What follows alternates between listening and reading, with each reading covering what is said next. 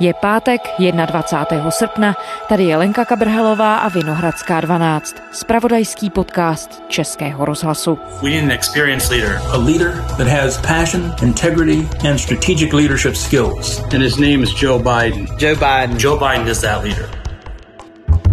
Dnešní epizodou vás provede Pavel Vondra, který se věnuje sjezdu Americké demokratické strany.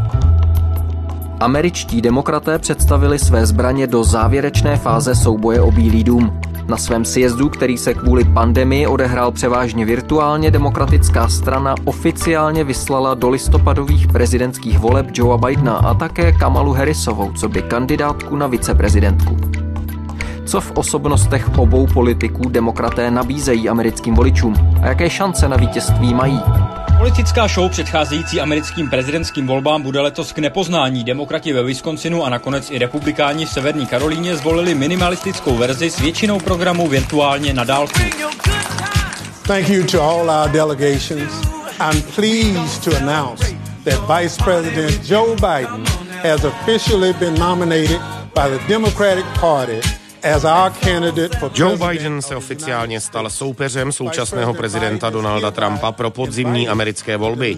Nominaci demokratické strany získal po odevzdání hlasů delegátů na dálku během nominačního sjezdu. Viceprezidentskou nominaci za jednu z hlavních stran poprvé v dějinách Spojených států přijala afroameričanka a zároveň první američanka azijského původu.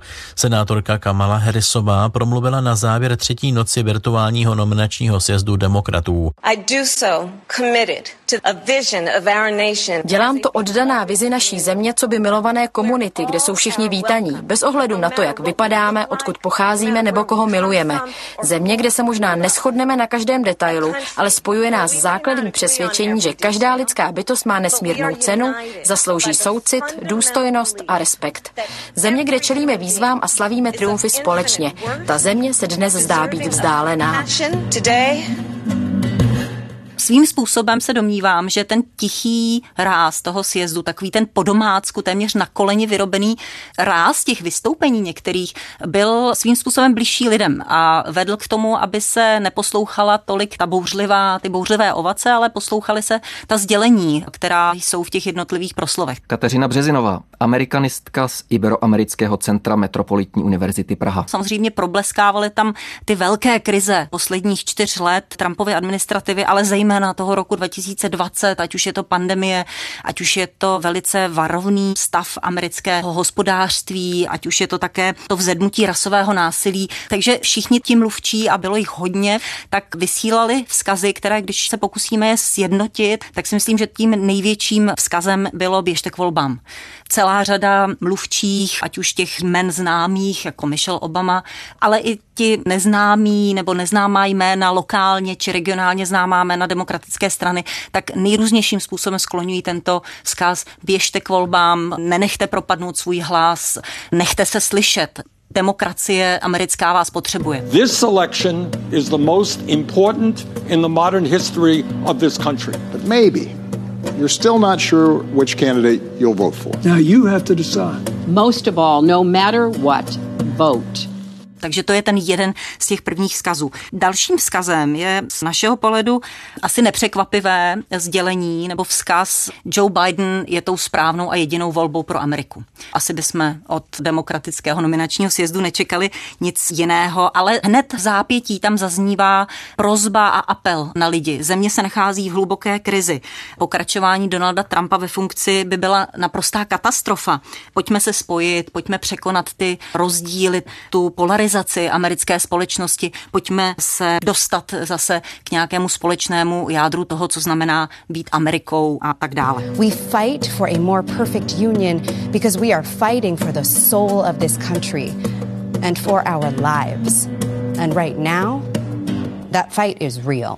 A tím třetím vzkazem nebo sdělením, a to si myslím, že už přesahuje i kontury toho demokratického nominačního sjezdu, je, že Joe Biden je dostatečně nalevo a dostatečně progresivní, aby uspokojil i ty mladé aktivisticky laděné členy demokratické strany. Ale zároveň jsme slyšeli vlastně takové ujištění, chlácholení od jiných mluvčích ze strany republikánů i některých, že je dostatečně ve středu, aby nebyl nepřijatelným pro některé tradiční republikánské voliče. Jinými slovy, pojďme se sjednotit za Joe Bidenem, je dobrý jak pro ty více nalevo, tak pro ty, kteří se obávají, že by volba Joe Bidena mohla znamenat nějakou sociální revoluci, na kterou část Američanů při nejmenším není zvyklá nebo netěší se na ní. To je pochopitelný vzkaz, ale budou to tak brát i voliči? Je podle vás sjednocená tedy demokratická strana i s těmi frakcemi, o kterých jste už mluvila, skutečně, protože ty primárky samozřejmě vyjevily nějaké velké rozpory, dokonce Joe Biden a Kamala Harrisová vlastně v jednu chvíli se dostali do ostrého střetu. Střet s Joeem Bidenem se týkal jeho spolupráce s dvěma senátory, kteří se zastávali rasové segregace. Nevěřím, že jste rasista, ale bylo zraňující slyšet o reputaci dvou amerických senátorů, kteří postavili svou reputaci a kariéru na rasové segregaci v zemi. Otevřeně Bidena kritizovala kvůli jeho spolupráci s těmito senátory na politice svážení bílých dětí školními autobusy do většinově černožských škol a naopak v 70. letech. Biden se proti tvrzení, že podporoval rasismus, ohradil. Myslíte si, že to už je zahlazeno tyto spory a že skutečně půjdou do voleb jako jednolitý tým? Já, když naslouchám řadě komentátorů i lidí, kteří také sledují tu vnitropolitickou situaci, tak se přikláním k tomu, že se nejedná o kosmetické zahlazení těch sporů, ani o nějakou zcela pragmatickou volbu nebo pragmatické příměří krátkodobé před volbami. Domnívám se, že Spojené státy americké, americká společnost skutečně má za sebou čtyři roky prožitku dysfunkční vlády. To bylo také jedno z těch sdělení, které bylo slyšet během nominačního sjezdu. A je zcela zjevné, že Spojené státy americké jsou velice různorodá společnost, dneska mnohem různorodější, než když Joe Biden vstupoval do politiky. Celá ta plejáda těch politiků, kteří byli a osobností, kteří byli přizváni na ten nominační sjezd, skutečně patří do období, kdy ti progresivnější, mladší politici nebyli ještě na světě vůbec. Bylo to před digitální revolucí, takže Bill Clinton a všechny ty velké osobnosti těch dějin demokratické strany se samozřejmě tam museli objevit, ale zároveň bylo zjevné, že se snaží dát prostor některým novým jménům, některým novým osobnostem, jak jsem již zmínila, na státní úrovni demokraté, kteří jsou ve státních legislativách nebo v nějakých městských radách a tak dále. Samozřejmě jsme svědky debat o tom, jestli jim byl poskytnut dostatečný prostor. Good evening, bienvenidos and thank you to everyone here today endeavoring towards a better, more just future for our country and our world taková ta superstar progresivního křídla Alexandria Ocasio-Cortez tam využila těch svých asi 90 vteřin k tomu, aby hovořila o tom masovém hnutí Američanů, kteří chtějí progresivní reformy, kteří chtějí velké reformy. To reclaim our democracy. Aniž by zmínila jméno Joe Bidena, což bylo následně velice komentováno. Nicméně objevila se jména Bernieho Sandersa, velice silná podpora Bidenovi nominace Objevila se samozřejmě Elizabeth Warren, ale objevili se i John Kasich a další významní politici z různých částí politického spektra a vyslovili se zcela jednoznačně pro Joea Bidena. Nakolik to znamená překonání všech těch rozporů, to se uvidí. Demokratický kandidát na amerického prezidenta Joe Biden poprvé vystoupil společně se svou kandidátkou na viceprezidentku Kamalou Harrisovou. Harrisová se chce ve funkci zaměřit na boj s klimatickými změnami nebo tvorbu pracovních míst. On November 3rd, we need a man 3. listopadu potřebujeme mandát, který dokazuje, že posledních pár let neodpovídá tomu, kdo jsme nebo kým se snažíme být. Zvolení Joea Bidena je jen začátek práce, která je před námi. A nemůžu být víc hrdá na to, že budu po jeho boku kandidovat, abych reprezentovala vás, lidi. Ale rozhodně si myslím, že i volbou té viceprezidentské nominace na Kamalu Harris se snaží demokratická strana se přiblížit tomu, co ta dnešní mladší Amerika prostě je a jak vypadá. Zároveň by ale asi chtěli zaujmout i ty nespokojené nebo rozladěné voliče z republikánského tábora. Na tom sjezdu vystoupili s podporou i někteří známí republikáni, třeba exministr zahraničí Colin Powell nebo vdova po senátoru McCainovi. Myslíte si, že to bude stačit, že skutečně mohou demokraté lovit i v těch umírněně republikánských vodách, co se týče elektorátu? Já se domnívám, že určitě, protože když se podíváme na některé průzkumy, tak Donald Trump má v tuto chvíli téměř o 10% nižší míru spokojenosti voličů s tím, jak si vede v té prezidentské funkci, má o 10% méně, než mají v průměru všichni američtí prezidenti od druhé světové války, takže skutečně rekordně málo. Dvě třetiny Američanů konsistentně říkají, že jeho přístup ke koronavirové krizi je velice neuspokojivý. Jsou si vědomí, že neexistuje žádný plán B dodnes pro Spojené státy americké a pro to, jakým způsobem se staví k pandemii. Takže již tady zaznělo, zážitek, prožitek dysfunkční vlády není skutečně omezen pouze na Američany, kteří přemýšlejí více jako demokraté. Myslím si, že z toho vyplývá i takový velký stres, ve kterém žije americká lidská společnost. Nejenom z toho plánu B, ale i z toho reálného prožitku ztráty pracovních příležitostí a tak dále. Za sto dní půjdou američané volit prezidenta. Donald Trump se i kvůli reakci své vlády na pandemii koronaviru ocitl pod tlakem a jeho pozici v Bílém domě podle průzkumu může ohrozit Joe Biden, který vede v průzkumech v klíčových státech. Prezident Trump tvrdí, že průzkumům nevěří a poukazuje na situaci před čtyřmi lety. Joe Biden se během pandemie do velké míry drží v ústraní a využívá toho, že Trumpova podpora znatelně poklesla od březnového propuknutí zdravotní a následně ekonomické krize v zemi. Řada Američanů bych řekla, že se navíc docela upřímně hodně stydí za to, jak v dnešní době Amerika vypadá i směrem na venek. Ačkoliv je takové kliše, že to nikdy vlastně vnitropoliticky nehraje tak zásadní roli v americké politice, tak myslím si, že a bývalá první dáma Michelle Obama to zmínila, jak je to pro ní také taková krize hodnot. Because whenever we look to this White House for some leadership or consolation or any semblance of steadiness, what we get instead is chaos division, and a total and utter lack of empathy. Takže myslím si, že pro spoustu Američanů, ať už na té republikánské či demokratické straně spektra, je to důležitá historická klíčová volba o budoucím směřování Spojených států amerických. Pak je tady ale ještě asi nepředvídatelný faktor těch prezidentských debat přímých. A tady se zdá klíčová otázka, Může Joe Biden obstát v přímé konfrontaci s Donaldem Trumpem? Já se domnívám, že ty silné a slabší stránky Joe Bidena je potřeba zvažovat v kontextu těch letošních voleb, v tom kontextu politickém, ve kterém se nacházíme.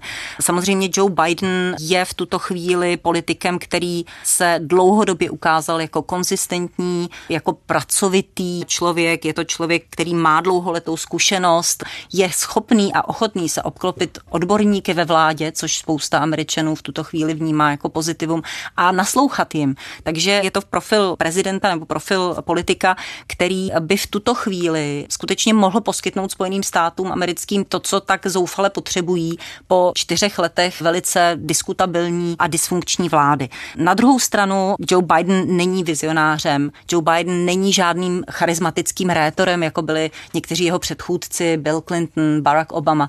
Takže v tomto bodě na jednu stranu by se dalo říci, že ta připravenost veškerých veřejných výstupů, které provázely nominační sjezd i předchozí jeho vystoupení, tak mu spíše pomohly. Na druhou stranu televizní debaty jsou stále ještě naprogramované, naplánované, nikdo neví, jak to s nimi bude a tam samozřejmě Donald Trump bude jako ryba ve vodě. Takže ten aspekt reality show, který tak dobře zvládá úřadující prezident, je něco, co rozhodně nepatří mezi silné stránky kandidáta Joe Bidena. Trumpův štáb i samotný prezident před volbami spochybňují Bidenovi mentální schopnosti. Nutno říct, že bývalý viceprezident jim k tomu sem tam trochu dává důvod, když si třeba nemůže vzpomenout, v jakém městě zrovna mluví. Na druhou stranu 77-letý Biden díky přebreptům vyčníval po celou kariéru.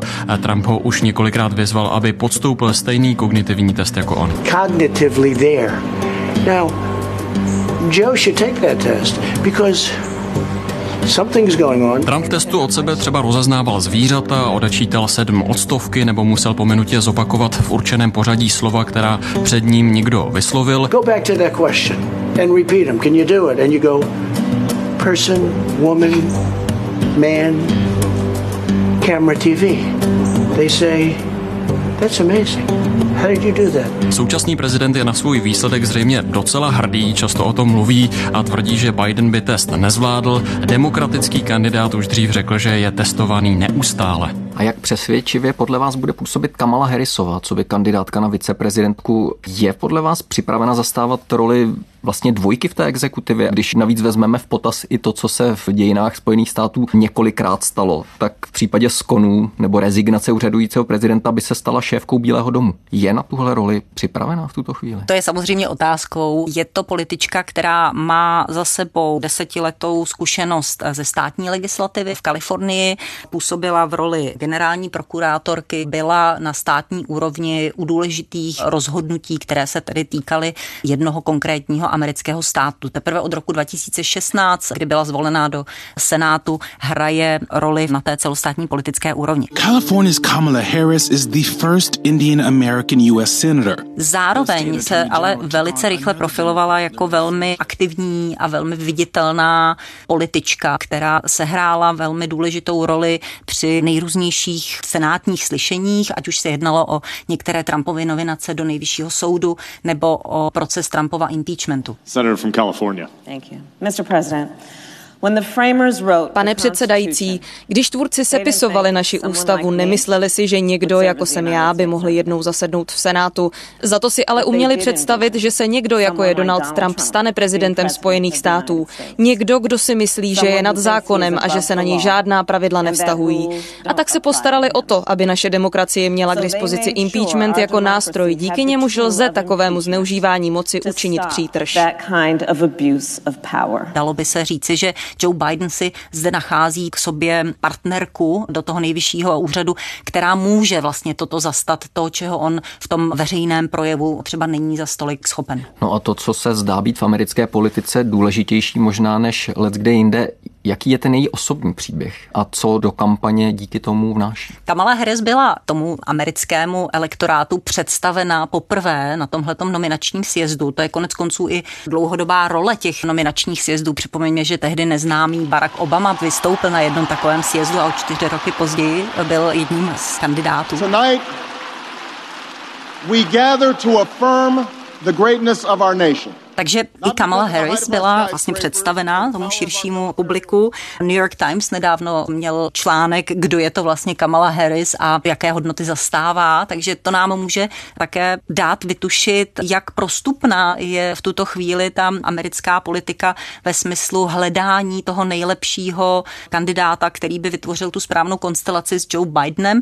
Kamala Harris má velmi zajímavý osobní příběh. And that's my mother. Shamala Gopalan Harris.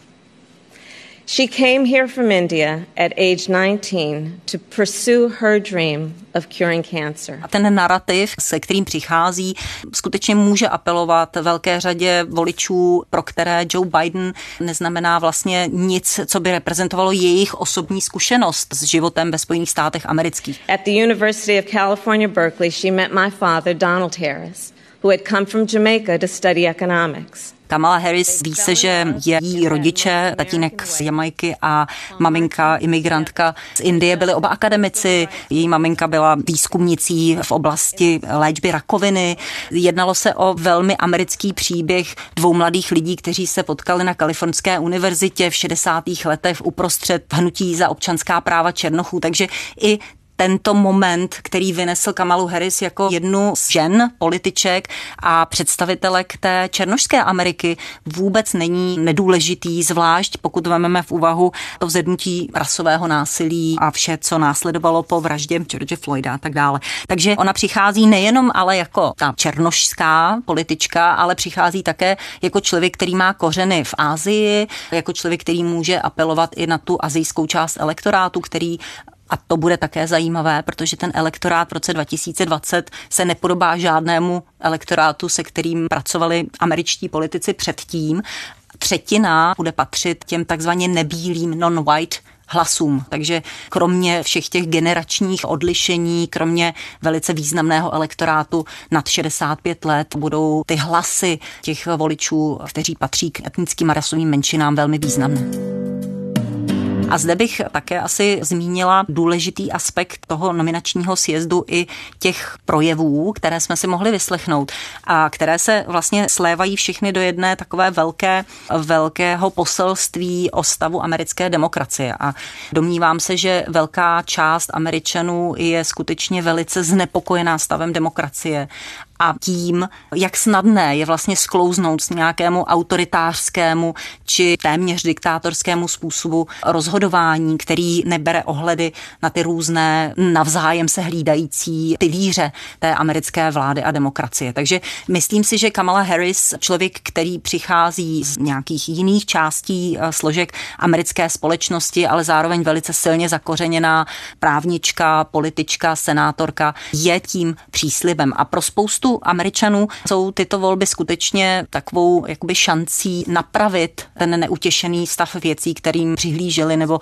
které zažívali v těch posledních čtyřech letech. V těch posledních volbách do kongresu se hrály velmi významnou roli ženy. Myslím tím, jak kandidátky, tak voličky.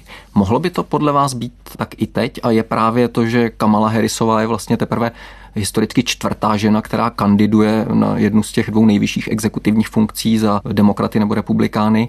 Je tohle citelná výhoda její? Já se domnívám, že se tam promítají do těch preferencí jednak samozřejmě preference voličské, které nastartovaly tu letošní kariéru Joe Bidena.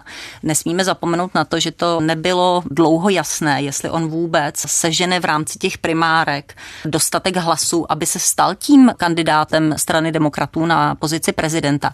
Dlouho to vypadalo velice neslibně, až do těch voleb v Jižní Karolíně, kdy se mu podařilo získat velkou část voličů, černošských voličů a mezi nimi spoustu černošských voliček. Joe Biden is the winner in South Carolina. A tím se ta jeho štěstina obrátila. Joe Biden s velkým náskokem vyhrál prezidentské primárky demokratů v Jižní Karolíně. Bývalý americký viceprezident bodoval i díky velké podpoře afroameričanů. Získal víc než dvojnásobek oproti Berniemu Sandersovi, který ale jinak zatím v demokratickém souboji celkově vede. Takže když to propojíme s tím, koho si zvolil za viceprezidentku, tak to může být i vlastně takové díku vzdání této části elektorátu.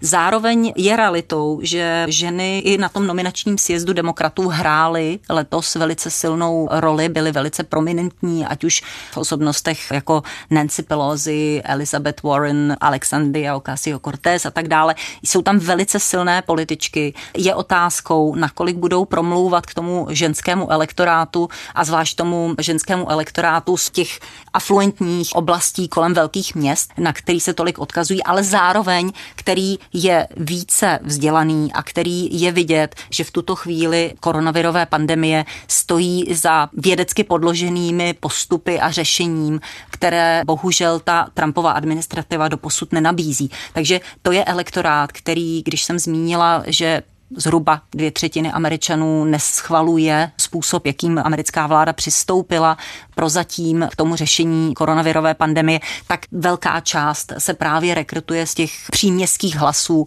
a velká část se rekrutuje právě z hlasů ženských voliček. Takže uvidíme, nakolik toto se promítne do těch skutečných listopadových voleb.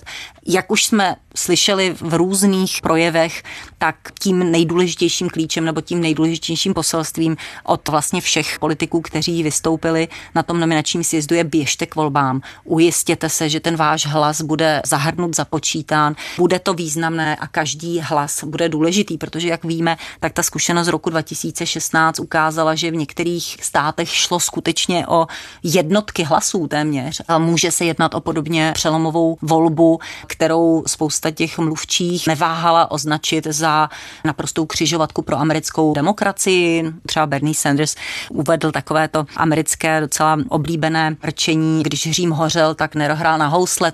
This is not normal and we must never treat it like it is tak on říká, když se ve Spojených státech rozhořela pandemie, tak Trump jde na golf. Nero fiddled while Rome burned.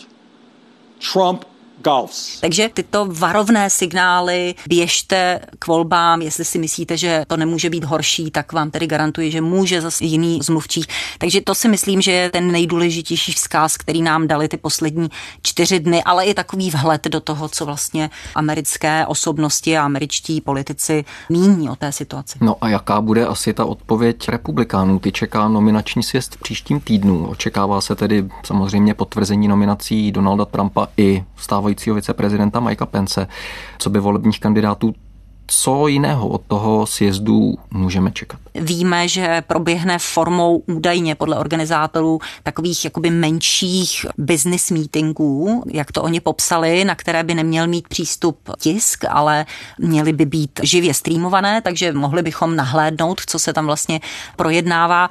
Zároveň ty nominační kongresy jsou vždycky velkou společenskou událostí, takže se počítá s tím, že Donald Trump bude mít některá vystoupení, některá se snad plánují i naživo, stejně jako se teďka téměř potměšile dostavil do Milwaukee, aby se tam objevil na jednom živém vystoupení ve chvíli, kdy tedy ani Joe Biden, ani Kamala Harris nebyli v Milwaukee na demokratickém nominačním sjezdu. And then our opponents say, we're not going to win. Let's impeach President Trump. Let's impeach him. Takže myslím si, že se dá očekávat nějaké pokračování toho předvolebního boje, to je asi logické. Současně republikánský nominační sjezd bude do značné míry podléhat stejným doporučením nebo stejným omezením jako ten sjezd demokratický. No a kardinální otázka, co podle vás ty listopadové volby rozhodne? Průzkumy zatím tedy favorizují Joe Bidena. Nakolik má to vítězství jisté? Myslím si, že to vítězství nemá nikdy nikdo jisté. Jednak máme-li se dívat na ty předvolební průzkumy, tak jednak se jedná o velmi netypické volby. Předvolební průzkumy takhle brzo jsme nějakých necelých 90 dní od vole, tak ty jsou ještě velmi brzké na to, aby se z nich dalo cokoliv odvozovat. Byť je nutno zmínit, že Joe Biden skutečně má stabilně o plus minus 10% více těch příznivců než Donald Trump, ale když se podíváme na některé ty sporné státy, ve kterých bojují demokraté s republikány o přízeň voličů, tak to v některých státech zdaleka není takovýhle náskok a v některých státech dokonce má Donald Trump stále mírný náskok před eh, Joe Bidenem, je to případ Texasu.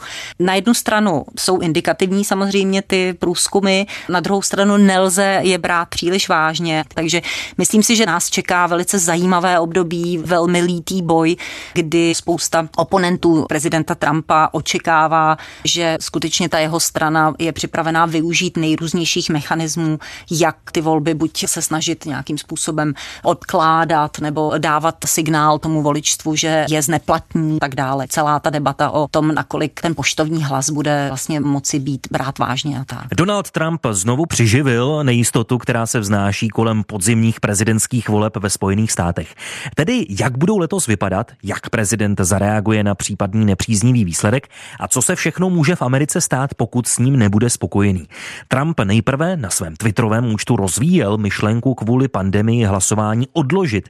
Později na tiskové konferenci popřel, že by o něco takového usiloval, ale znovu letošní volby předem spochybňoval. No. Já nechci měnit datum voleb, ale taky nechci podvodné volby. Tyto volby budou nejzmanipulovanější v dějinách, pokud se bude volit poštou. Korespondenční hlasování je katastrofa. Taky nechci čekat tři měsíce a pak zjistit, že hlasovací lístky chybějí a volby jsou znehodnocené. A myslíte si, že Amerika v případě vítězství demokratů a odchodu Donalda Trumpa z Bílého domu se může vrátit do toho období relativní politické stability, anebo prostě čtyři roky s Donaldem Trumpem v Bílém domě už tu zemi natolik změnili, že úplný návrat jaksi není možný? Spousta amerických diplomatů i politiků hovoří o tom, že Donald Trump tam zavedl takovou jako transakční formu politiky, něco za něco, takové to vyměňování si nejrůznějších laskavostí a zadluženost si těch ostatních, které se promítlo nejenom vnitropoliticky, ale i do mezinárodních vztahů Spojených států amerických a míry zapojení Spojených států amerických do aliancí. Mimo hranice USA. Nicméně, jestli se může vrátit Amerika do toho období před, já se domnívám, že se může vrátit do období relativní stability, ale rozhodně se nevrátí do způsobu dělání politiky jako před Donaldem Trumpem. Domnívám se, že v tuto chvíli jsou Spojené státy americké nastartovány a připraveny k poměrně zásadním změnám.